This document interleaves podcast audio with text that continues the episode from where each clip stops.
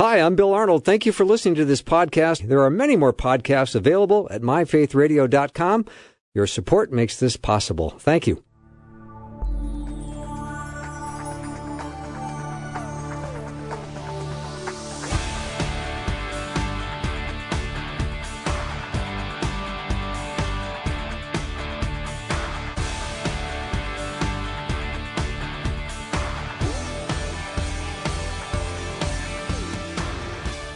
Mental health matters.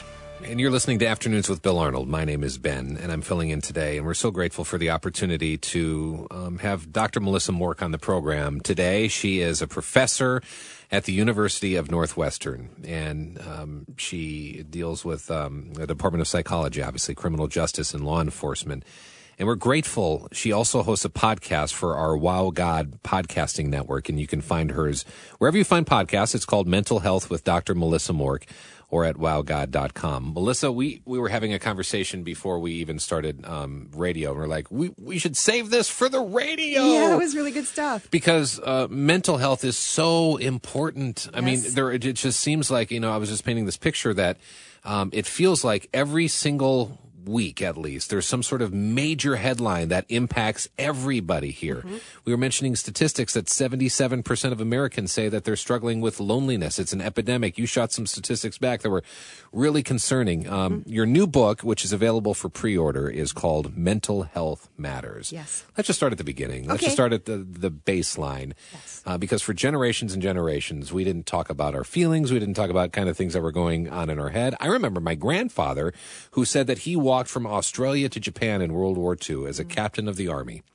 but never really talked about the feelings and the things he saw no. until he was getting older at the end and and just kind of giving us some insight but that's not healthy, right? And the things that we're going through right now, um, as citizens of this country and as citizens of the kingdom of God and all the yes. things that we're experiencing in culture, it's really important to talk about it yes. and understand it and to help each other instead of being overwhelmed and just hiding it inside. So then preach. Thank you. I, uh, I, I need you to do the rest of the talking for the 30 minutes because I've run out of things to say. No, I'm just kidding. But, I've gotcha. I've um, gotcha. Mental health matters. Why? Why in the beginning? Let's just start at the beginning. Why does it matter? And for well, somebody that that is listening right now, uh-huh. the opportunity to go, okay, this is a safe space. We're going to talk about some things, and it might be challenging and stretching, but here's some help. I'm going to do that.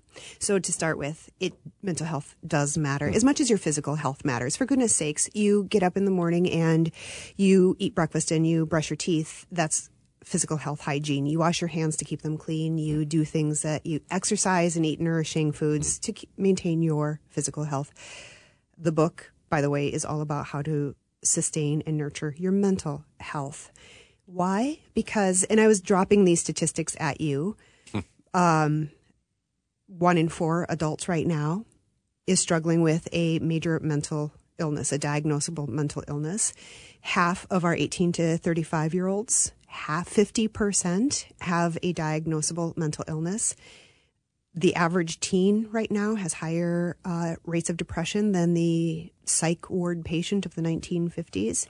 Children's mental health has been identified as a national crisis. We are in a crisis, it's a national state of emergency.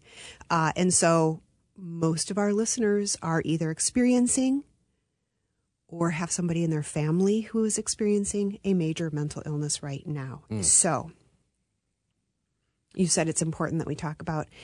I have all of these statistics. I've been studying mental health since, um, you know, it was my major in undergrad. Of course, my master's and my doctorate are in clinical psychology. I've been seeing patients and teaching.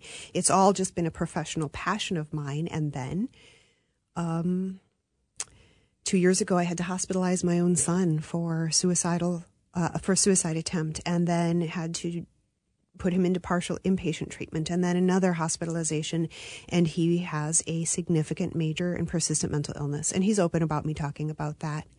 But when I did, an, I interviewed him for my podcast, an episode uh, that released recently, and. Uh, I mentioned on the podcast that we don't have any history of mental illness in our family, and so I didn't know where this was coming from. And my mother's cousin reached out and said, You did not just say we don't have a history of it. Of course, we have a history of it. What? yeah, your uh, maternal grandmother and her sister both died by suicide. Here's a letter that your grandfather wrote, and, and there's definite delusional content there.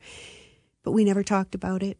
It never, and that stigma within the family was so surprised. I mean, it was so, we were also isolated from it. We had no idea. And so, A, it's so important that we talk about it because reducing the stigma is the way that we begin to access help. And there are things that we can do even in the midst of an illness, just like if you have diabetes, you're going to manage your glucose levels and also you're going to go in for physicals. You're going to man, you know, take care of your heart. You're going to make sure that you don't get a cold. You're going to do all the other things to maintain your physical health despite that particular illness that's going on. Similarly with mental health. Even if you have a diagnosable mental illness, I encourage good mental health hygiene to sustain your mental health in other areas. Right. Would you say that there isn't a family that hasn't been affected by some sort of mental health? There is not a family out there, and if they tell you that they haven't been affected, They just don't know about it. They Because don't know just, about uh, it. They haven't been talking about it because for so long it's a Right. shh. And even still, Dr. Mork, it is there is a stigma around mental health where it's like shh, don't talk about it. When you have heart disease or you have a sprained knee or something, you oh talk about it. my goodness, we But- talk about it to the grocery store clerks and the guy behind the at the gas station. We talk about it for anybody. Why is there so much shame up here? Well, I think partly because it has been cultural, it's been historical, and also there are certain, you know, I, when I talk to law enforcement officers, there is a stigma that they you cannot talk about your mental health within the church. There's a stigma. We do not. It's a spiritual issue. It's a sin issue. It isn't a. It isn't a, a chemical or neuroanatomical or a. Um, it's not a, a sickness issue, but I hold I hold to the philosophy that mental illness is illness. It's illness. It's not a spiritual it's not a spiritual thing. However, as an aside, it is there are spiritual consequences to untreated mental illness. When I talk to my guests on the podcast and they talk about their very severe symptoms, they will say that they cried out to God and they couldn't feel him present. Well, I- can, I'm familiar with that when my children are when they were little and they were crying out in pain when they were teething or they had colic and they're crying out for me to hold them. And I was holding them right there. They couldn't feel me because they were in so much pain. Hmm. Similarly, untreated mental illness can cause us to feel that God is not present. And when we finally get treatment and help for our mental illness, suddenly we realize God was there all along. So there is a spiritual uh, connection there, but it isn't necessarily the cause of our mental illness.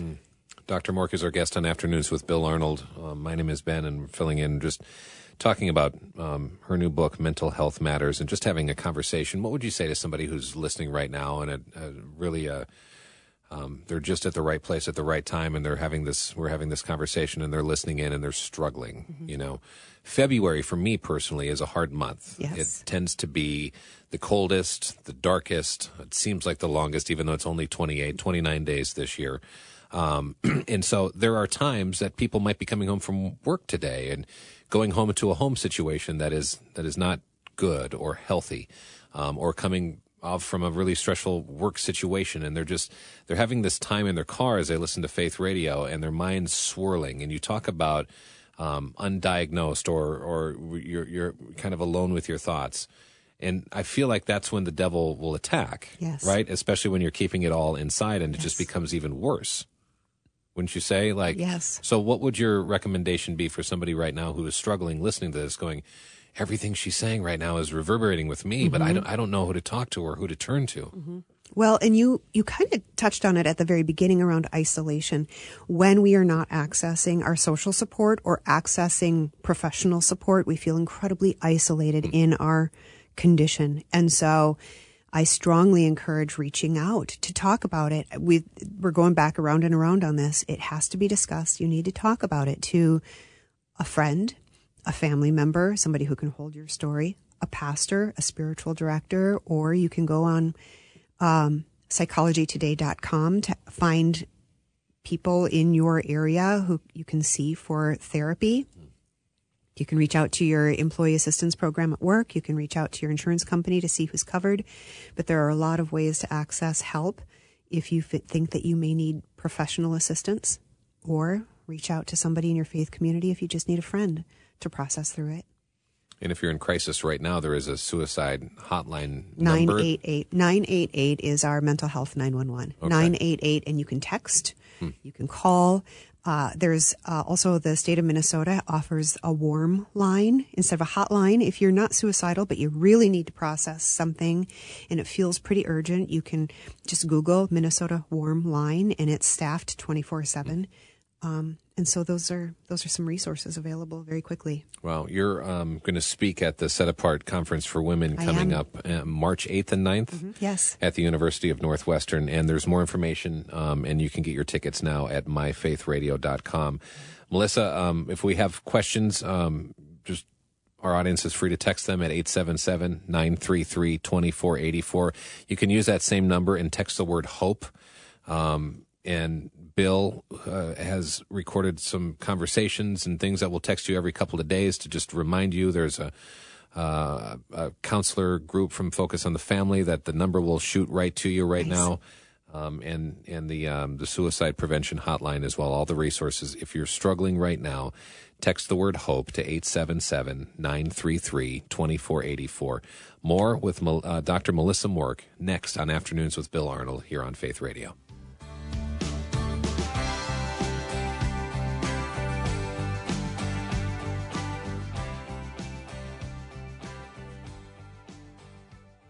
Season of life are you in right now? Season of life. There are lots of ways to answer that question. So, what season of life are you in right now? You may feel as if you are in a season of hopeful expectation or a season of desperation. You may feel as if you are in a dry season or a rainy season or maybe a season of abundance. Maybe this is a transitional season for you. What season of life are you in right now? Let me say first that you're not alone in whatever season you are in. And let me also say that God wants to meet you and be with you in that current season, even in that season of wilderness or dryness. And God wants to lead you through that current season to the next one. Discover what God is doing in your life now and where He's leading next at this year's Set Apart Conference for Women. It's March 8 and 9 at the University of Northwestern St. Paul. You can register today at setapartconference.com. That's setapartconference.com.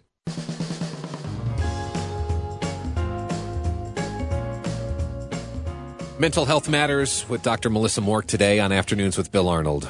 Hey, good afternoon. My name is Ben, and we're we're having conversations um, that we hope that you find encouragement, and we hope that you find hope here as you listen to Faith Radio this afternoon, or if you're listening on on demand or on a podcast at any time with myfaithradio.com or the free Faith Radio app.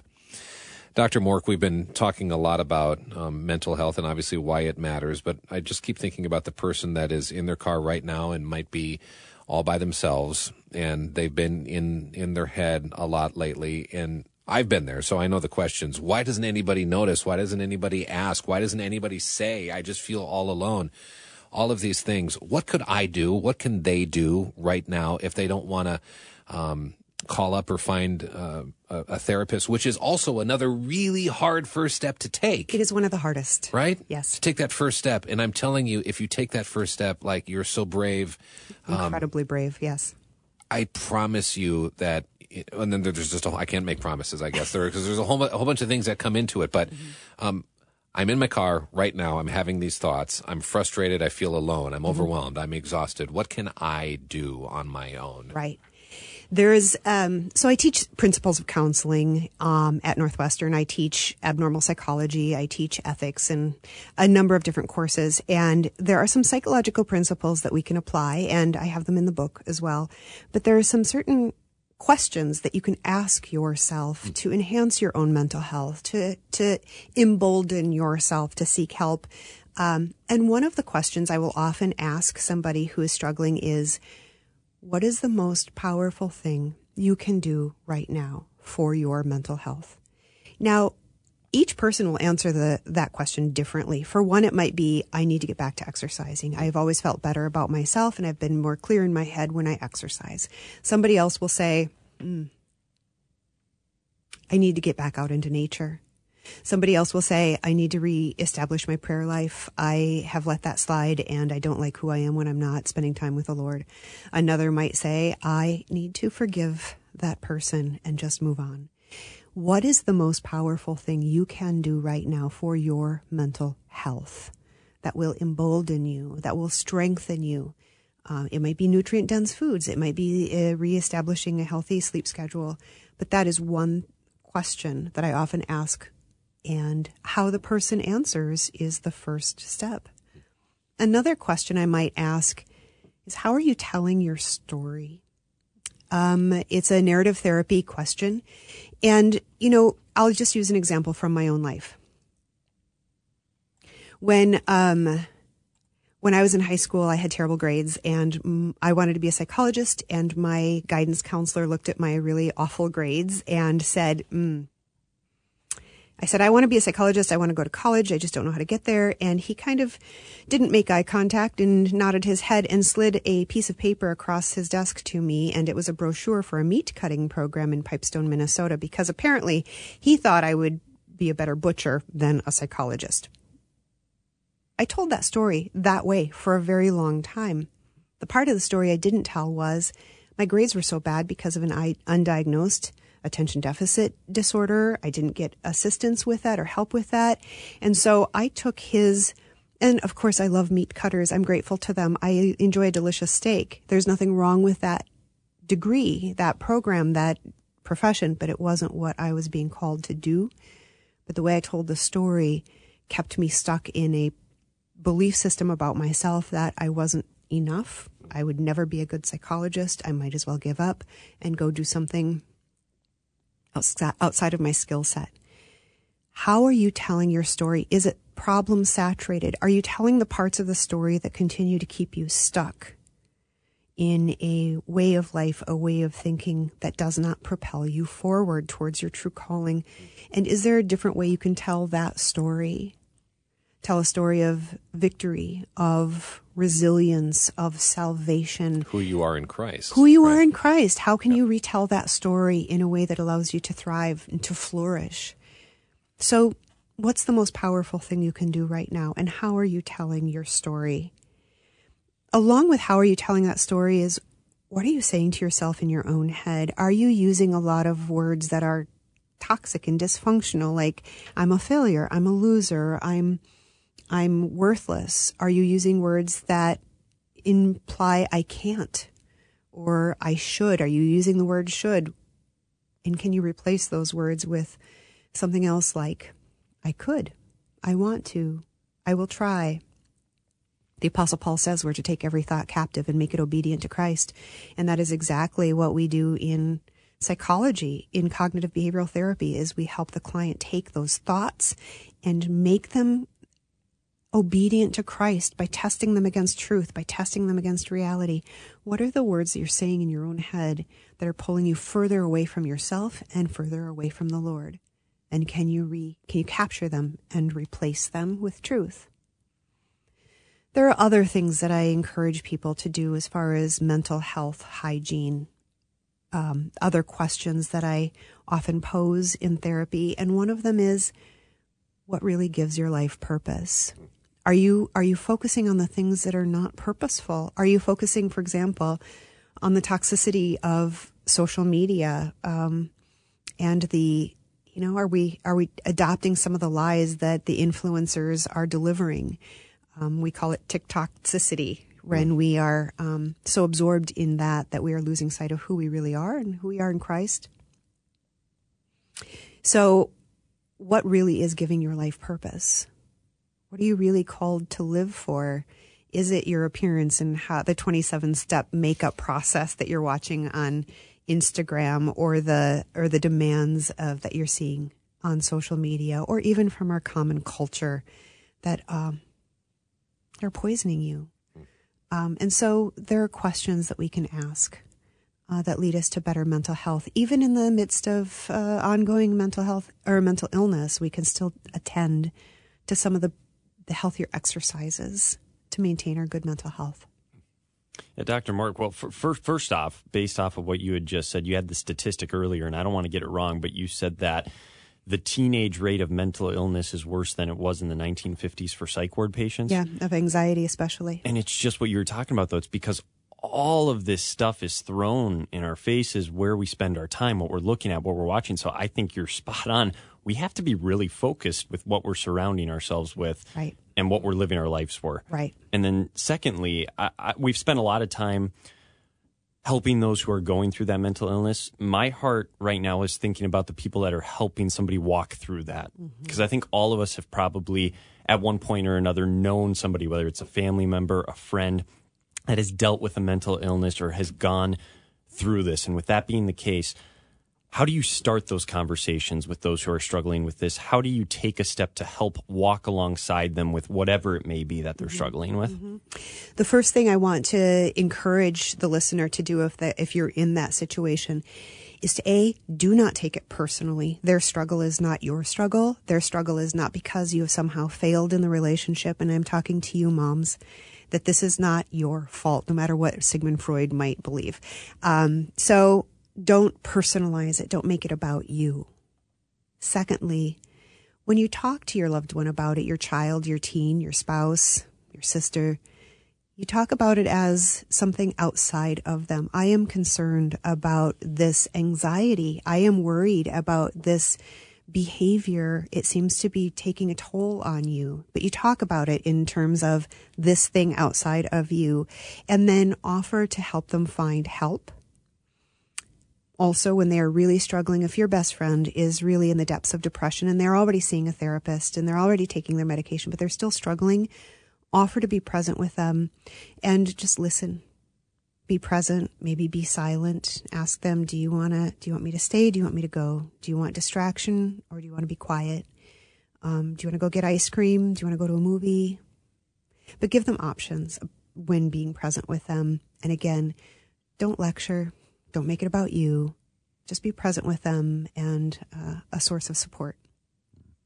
What a kind, what a kind thing to do as somebody who has struggled with my own mental health and and seen counselors throughout my adolescent years and even into my my adult years. Um, back in 2009, I was in a, just a horrendous, um, really hostile work environment. Mm.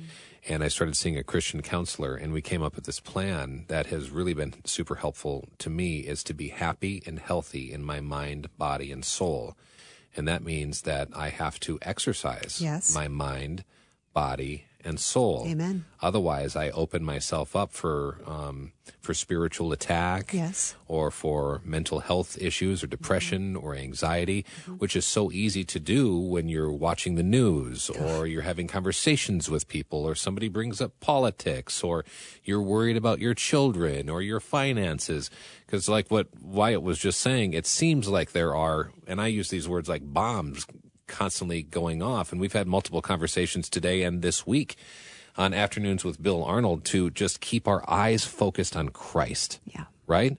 And and who he says that we are. Yes. And not allow openings for the devil to come in because that's his favorite thing to do mm-hmm. is to seek, kill, and destroy. Yes. He's going around like a, a lion looking for somebody to, to devour. Mm-hmm. And so this conversation today with Dr. Melissa Mork from the University of, of Northwestern. We're so grateful. Um, professor in the Department of Psychology and Criminal Justice and, and Law Enforcement. This book um, that you have on pre order now called Mental Health Matters. And you're going to be speaking at the Set Apart Conference for Women coming up on March 8th and 9th. And you can get more information and, and buy your tickets at, at myfaithradio.com to make sure that you attend. It's really important. But what even if it isn't like a diagnosable mental health issue, I think everybody struggles with being down sometimes. Of course. Right? Yes. Everybody struggles with it.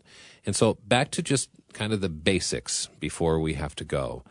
How, what can we do as people, just period, to um, make sure that we pay attention to our mental health? And what are the signs that we can notice that as we start to slip down into an area where we might not start to feel like ourselves or noticing that in somebody else? Mm-hmm. Just what are kind of the, the things that we can see just on a baseline here Yeah. to help us all kind of make sure we stay healthy? Yeah, it's a great question. And before I even answer that, I just want to say, you know, it's a problem when it your behavior or your emotions are different than how you normally function. Mm-hmm. If you are feeling more down, more anxious, in a panic, but it feels different than how you normally are. If it feels particularly distressing to the point where you're really in a panic, um, and then if it is dysfunctional, it's causing uh, distress in the family or in your occupation or your studies. And if it's dangerous, go seek help right away. In if it's not quite that severe, ask yourself, what is the most powerful thing I can do, Lord, in this situation?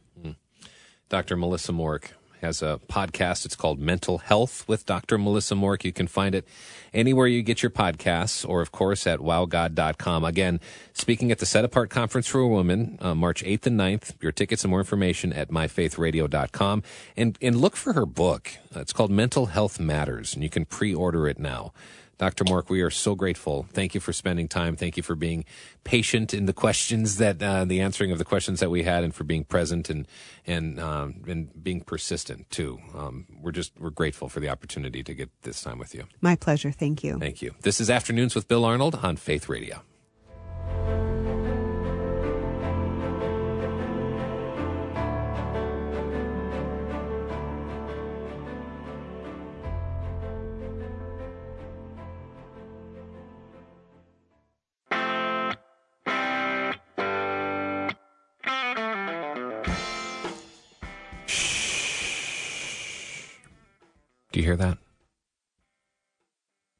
The music all the way down. It's quiet. If you ask yourself this question? What is quiet time? Hi, I'm Ben. This is Afternoons with Bill Arnold, and I am so grateful and excited to be joined by Carmen LaBerge, Mornings with Carmen here on Faith Radio to talk about quiet time because we live in a world that is so fast and it comes at you so quickly and at times can come at you so heavily. And it is so important to have quiet time with the Lord. And so my voice is a little bit somber because we're kind of in this quiet space. We're creating this quiet space, Carmen. And thank you for, um, for, uh, first of all, just being willing to talk about this with us today as people end their days and go back to their house, which in turn, you know, they might be leaving a, a loudness of life at their office or wherever they were serving today and going into a loudness at home. So, Carmen LaBerge, thank you to uh, joining Afternoons with Bill Arnold. Yeah, thanks so much for having me. What a privilege. So, just at the top of the email that you sent, what is a quiet time? Yeah, so I remember when I was 16 and came into, you know, this thing we would call saving faith, right? And I thought, well, there must be different things that you do after you um sort of give all of yourself that you understand to all of Jesus that you understand. And then there must be a way to grow in that, right? Because I don't know very much and I obviously there's things that I want to I want to know him more. And so my young life leader at the time was like, "Okay, well, let's talk about quiet time." And I was like, quiet time? what is that? And so I thought, well, you know, there might be other people out there who have never had the privilege of that kind of conversation. They maybe they've heard the turn of phrase quiet time, Christians talking about their quiet time, but nobody's ever said, all right, well, this is what it is. And at least in my experience, what it can look like. So quiet time. We're just going to look at the two words quiet, um, silent, solitude, stillness, quiet like literally quiet, silence. The Lord is in his holy temple. Let all the earth be silent before him. That's Habakkuk 2:20. Solitude. Um, so quiet time isn't just quiet in terms of silence. It's quiet in terms of any voice other than the Lord's. So quiet time is alone with God. So solitude. Um, Luke 5:16 might be a verse you want to um, plant right here. Um, Jesus often withdrew to lonely places and prayed. So he got alone with the Father, and so should we. And then stillness. Psalm 46:10, be still. Be still and know that God is God.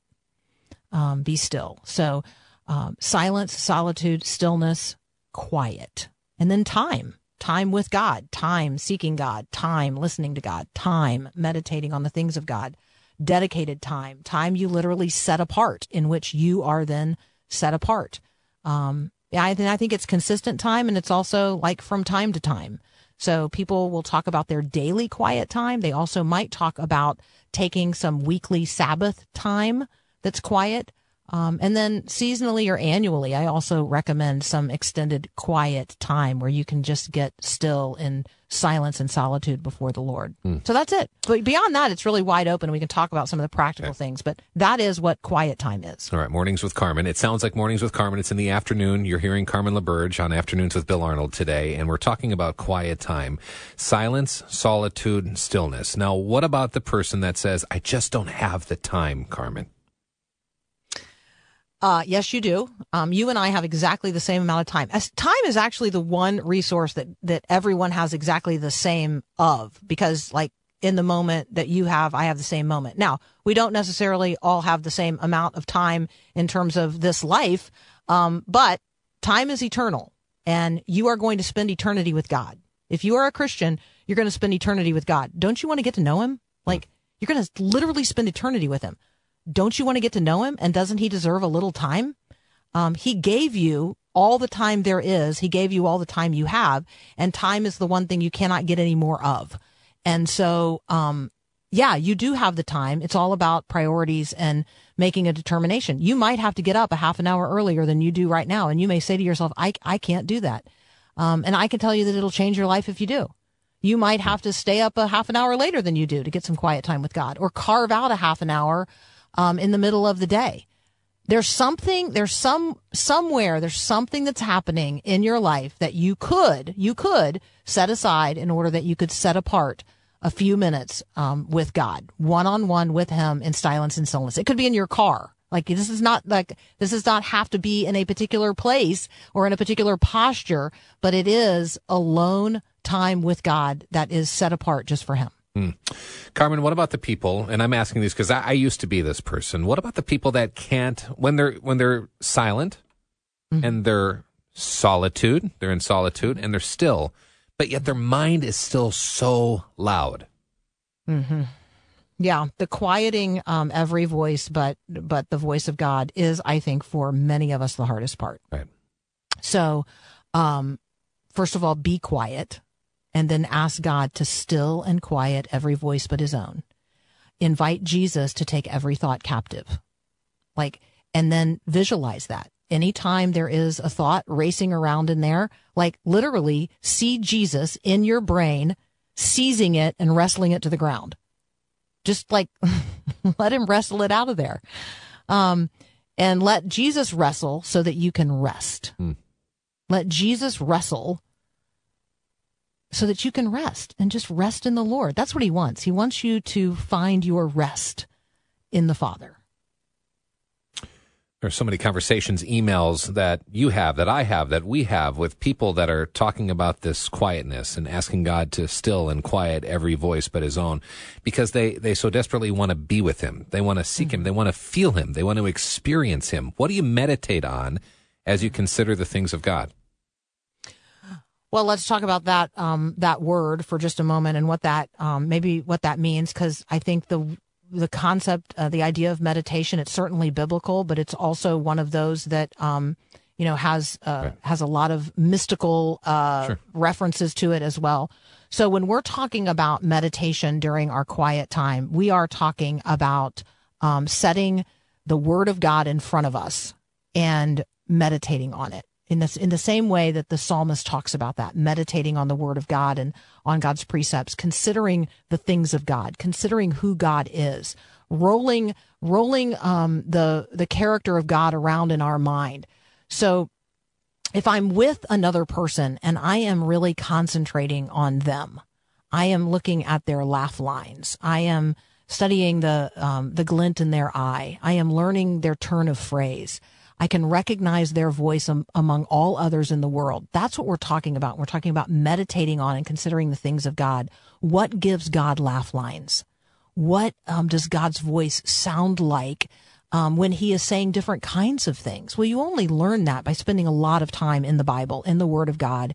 Um, you are learning the character and the ways of God. Um, again, God's turn of phrase. Does that sound like God? Yeah, that sounds like God. That sounds like something God would say. And that sounds like the way God would say it. Um, and we learn that as much from Jesus as anywhere, but you can meditate on any portion of scripture and ask God to reveal himself in and through it, to speak to you through which he has already spoken. Hmm. So we're, we're in these, I just want to keep going back. We're silent. Uh, we're in solitude and we're still and we're quiet with God. We're seeking God. We're listening to God. We're, we're considering the things of God. And we ask Him to speak to you of which He has already spoken, His Word. And so as we're, we're having this conversation today, and I, I just keep thinking about the person that's never done this before because they've never had time or they didn't know how to do it. How do you, what's that first step that you can take to be, to have quiet time with God? Um, you don't have to start with uh, with a Bible and a journal. But if you are going to take anything with you into quiet time, it should be your Bible and a journal. But you don't have to take anything. You literally could just go sit somewhere, find a place that is quiet, or create a place that is quiet. Um, if you have to put on if, put on noise canceling headphones and a blindfold because you know that the place that you're going to be sitting is full of people and noisy, you know, fine, then do that. Create a quiet place where you can be alone with God. Um, meet him in the secret place. That's the way it's talked about in scripture. So that's not a particular place. It's not like you and I have to go to some, you know, we gotta sit under some special tree by mm. some special river at some appointed time on a particular day. No, God is waiting for you right now in the secret place. It's simply a matter of you turning your attention to him right now in the moment. Like literally turning around and saying, Oh God, thank you for meeting me right here in this secret place. This is our secret place. And you meet with God right there and you ask him to bless you. You ask him to speak to you. You ask him to hold you and to make all of that real to you because that's what the Holy Spirit wants to do for you to have an intimate personal encounter with God. And it can happen anywhere at any time. It really is, um, God is always paying attention to us. We're just not always paying attention mm. to him. So any moment can be a quiet time. It's all about my posture toward God. And you would say, just do it. If you've never done it before, just, just, oh, yeah. just do it. I know. Even if I sound like totally crazy that you can do this anywhere at any moment. Um, it, but you can, it's, t- you, and just do it. Just, you should, you know, like we're not supposed to test God, but you could test him in this. He's there. He's he's waiting in the secret place. God's waiting right now for you to just turn your attention toward him and say, "God, would you meet with me right here?" And he will. You can do it in your car right now. You can would normally uh, recommend this, but turn down and turn off Faith Radio and just go right to God. Right now. He's waiting for you right now in this secret place. My name is Ben. I'm in for Bill Arnold today. This is Afternoons with Bill. And a very familiar voice. It's Carmen LaBerge from Mornings with Carmen here on Faith Radio as we talk about quiet time with God and why it's so important. And coming up next, we're going to give you some other ideas and some practices that you can use during your quiet times. You don't just have to be laying there on a bed or on a couch or be uh, completely still, although we, we talked about that already this morning. You can actually, you can be moving. You can be moving. More on that next with Carmen LaBerge. This is Afternoons with Bill Arnold on Faith Radio.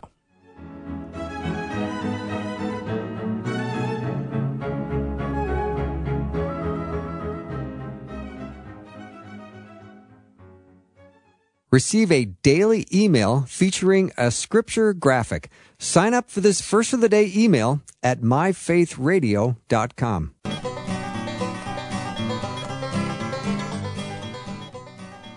Be still and know that I am the Lord. We're talking about quiet time today, talking about silence and solitude and stillness. Carmen LaBerge is on Afternoons with Bill Arnold today, and I'm Ben filling in today. We've been talking about uh, what do you do in your quiet time? We talked about being quiet, asking God to still and quiet every voice but his own. Talked about just being, being with God, seeking God, listening to God, reading the Bible, journaling, talked about considering the things of God, asking Him to, to speak to you that which He has already spoken. And we can conclude with prayer, stretch and go. Now, a lot of people are, are, are going quiet time. I, oof, that's a lot because I, I got kids. I got to pick them up at school. I, I've, I've got, you know, things on my to-do list. I got to search, serve at church. I got I, this meeting coming up and there's just a lot, especially in American culture where it just is attain, attain, achieve, achieve, achieve. But we're talking about quiet time with God because that is where rest for weary souls is. And don't you feel like you could use some rest? Don't you feel exhausted? And so we're talking about why Christians and anybody, but particularly Christians, need quiet time with God. And Carmen, I love this list that you put together about some other ideas of practices that we can do during our quiet times. We can walk. I love what we talked about in one of our meetings this morning. We can walk city blocks and pray them and spend time seeking God and praying with God. But does that go against the silence, solitude, stillness in the quiet part of the quiet time? Yeah. So um, you're still probably prayer walking um, by yourself. I mean, that's been my experience. Sure. Most most prayer walking that takes place is, you know, uh, you and God in the cool of the day, right? And so Adam walked with God in the cool of the day. Um, you and I, wherever we're going, step by step, you know, can be a a conscious prayer. I can be taking every single step I can be taking. I can be saying, you know, Satan, you thought this little patch of earth right here, this lane that I'm walking, this this this city block, you thought you you thought this was yours, but you're wrong because every footfall of this ambassador of the king, uh, ambassador of the kingdom, like I'm taking it back right now, every square inch, just in the name of Jesus. This this footprint, this footprint, this footprint, this foot, this city block, I'm taking it back. I I the enemy be bound you know, every spirit other than the spirit of the living God, you know, in the name of Jesus, get out of here. And, and looking at people and places and spaces and speaking blessings over them. And, um, and, and when you see broken people asking God to bind them up, to, to reach into their life, to provide for their needs, like that's prayer walking and it changes things. If you've walked into a, um, into a community or into a building, into a room and the the spirit of the living God within you, like immediately, like you feel on edge, at dis-ease. Let me tell you, that's because there are other spirits operating in that space. And as you walk around as a person, you know, in invested with, in, inhabited by, possessed of the spirit of the living God, you walking around praying, it changes the atmosphere because the spirit of Jesus is going to bind and dispel those other spirits. Like it's real spiritual warfare taking place while God's people are just walking around completely silent.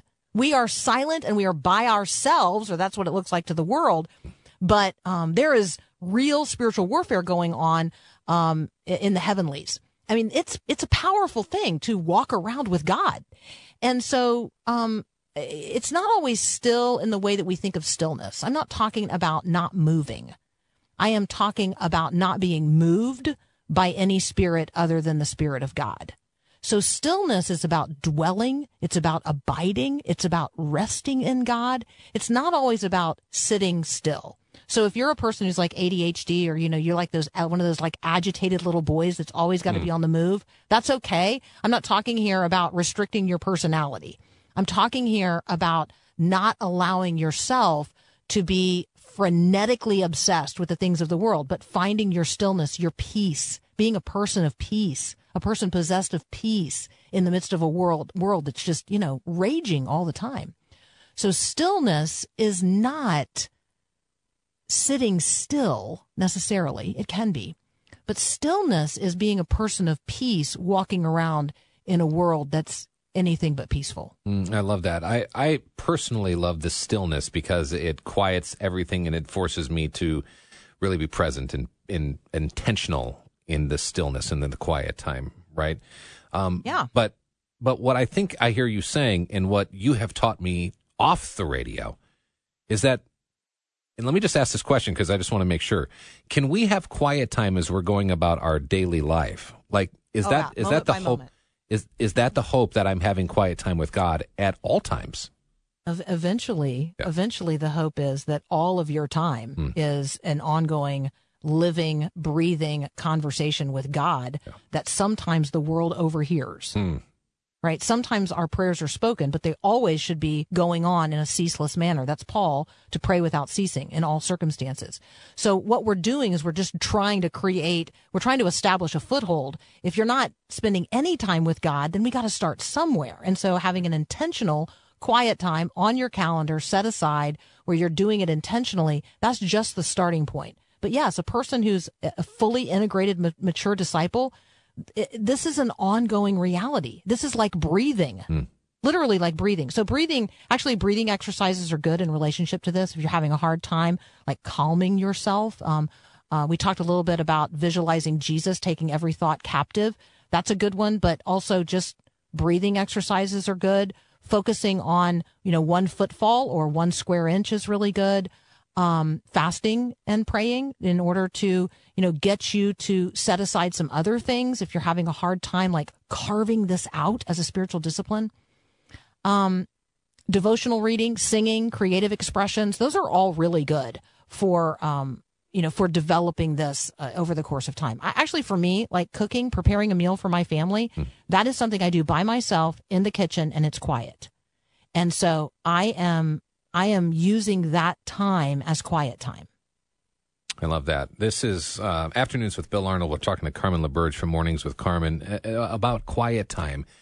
And the more you spend in quiet time with God, uh, we were learning this in church this week. It's funny that you wanted to talk about this, uh, Carmen. The more you're able to just shake it off, mm-hmm. right? The rest mm-hmm. of the mm-hmm. world and the things that are coming at you, whether it's a relationship or a, a broken this or that, or the the anger, the vitriol, or what you're seeing on social media, or what you're experiencing on the news that is so heartbreaking. It's the more the ability to shake it off and to focus on really what matters if you're refreshed and renewed because you have spent that time quietly with God. Yeah, you're armored up. Like you've you've been to the secret place, you've put on the full armor of God, and so you know, come what may, you're covered. So we've been talking about um, what is the secret place and how to get into the secret place. Let's talk more about the benefits of dwelling in that secret place. We've we've touched on a, a little bit of them. What are some other benefits? Hmm. Um, well, your whole life gets sweeter. Yeah. Um, it, and again, this is not to say that difficult things don't happen. Like we still live in a world um, where we are subject to the consequences of sin, our own and everyone else's, and we live a long way from Eden. Like we don't, we, that's not where we live. We don't live in the Garden of Eden and we live a really long way from its perfection. And so I don't want anyone to misunderstand me and imagine that, wow, the more time I spend in, uh, spend in the secret place, the less I will be affected mm. by the consequences of sin, because that's not true. Right. Um, uh, but how we respond to the realities of the world changes in ways that it's really hard to describe. As your time with God, and it's not, again, it's not like I got to find time on the calendar to do more of this.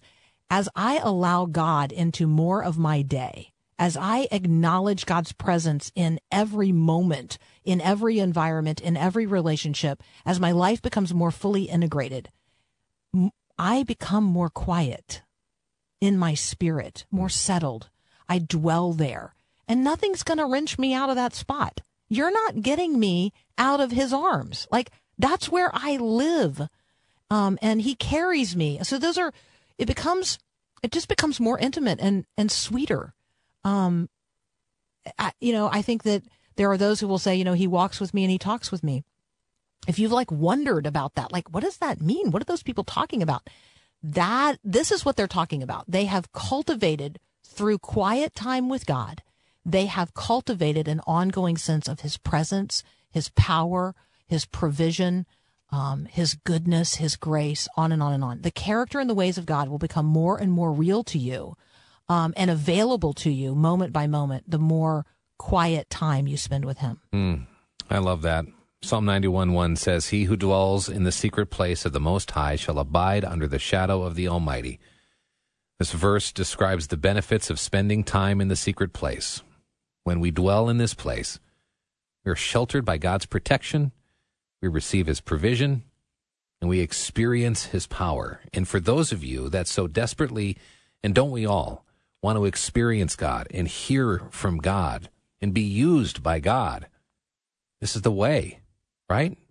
Mm-hmm. Yeah. So making time for the secret place, it's got to be a priority, and it's not like a me wagging my finger at you, Carmen.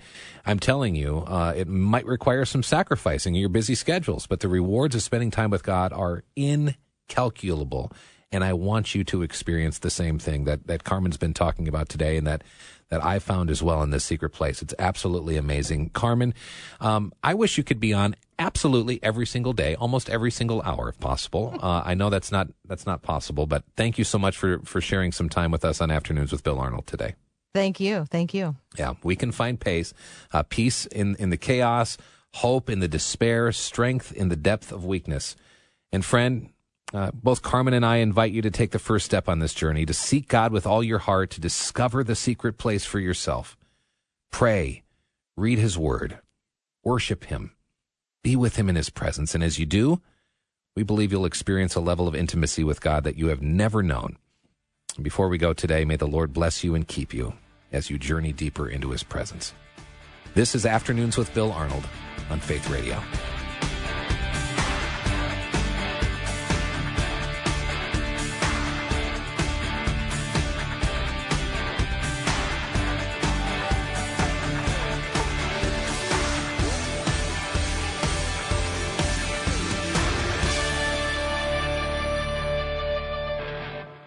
Thanks for listening. Programming like this is made available through your support. Information available at myfaithradio.com.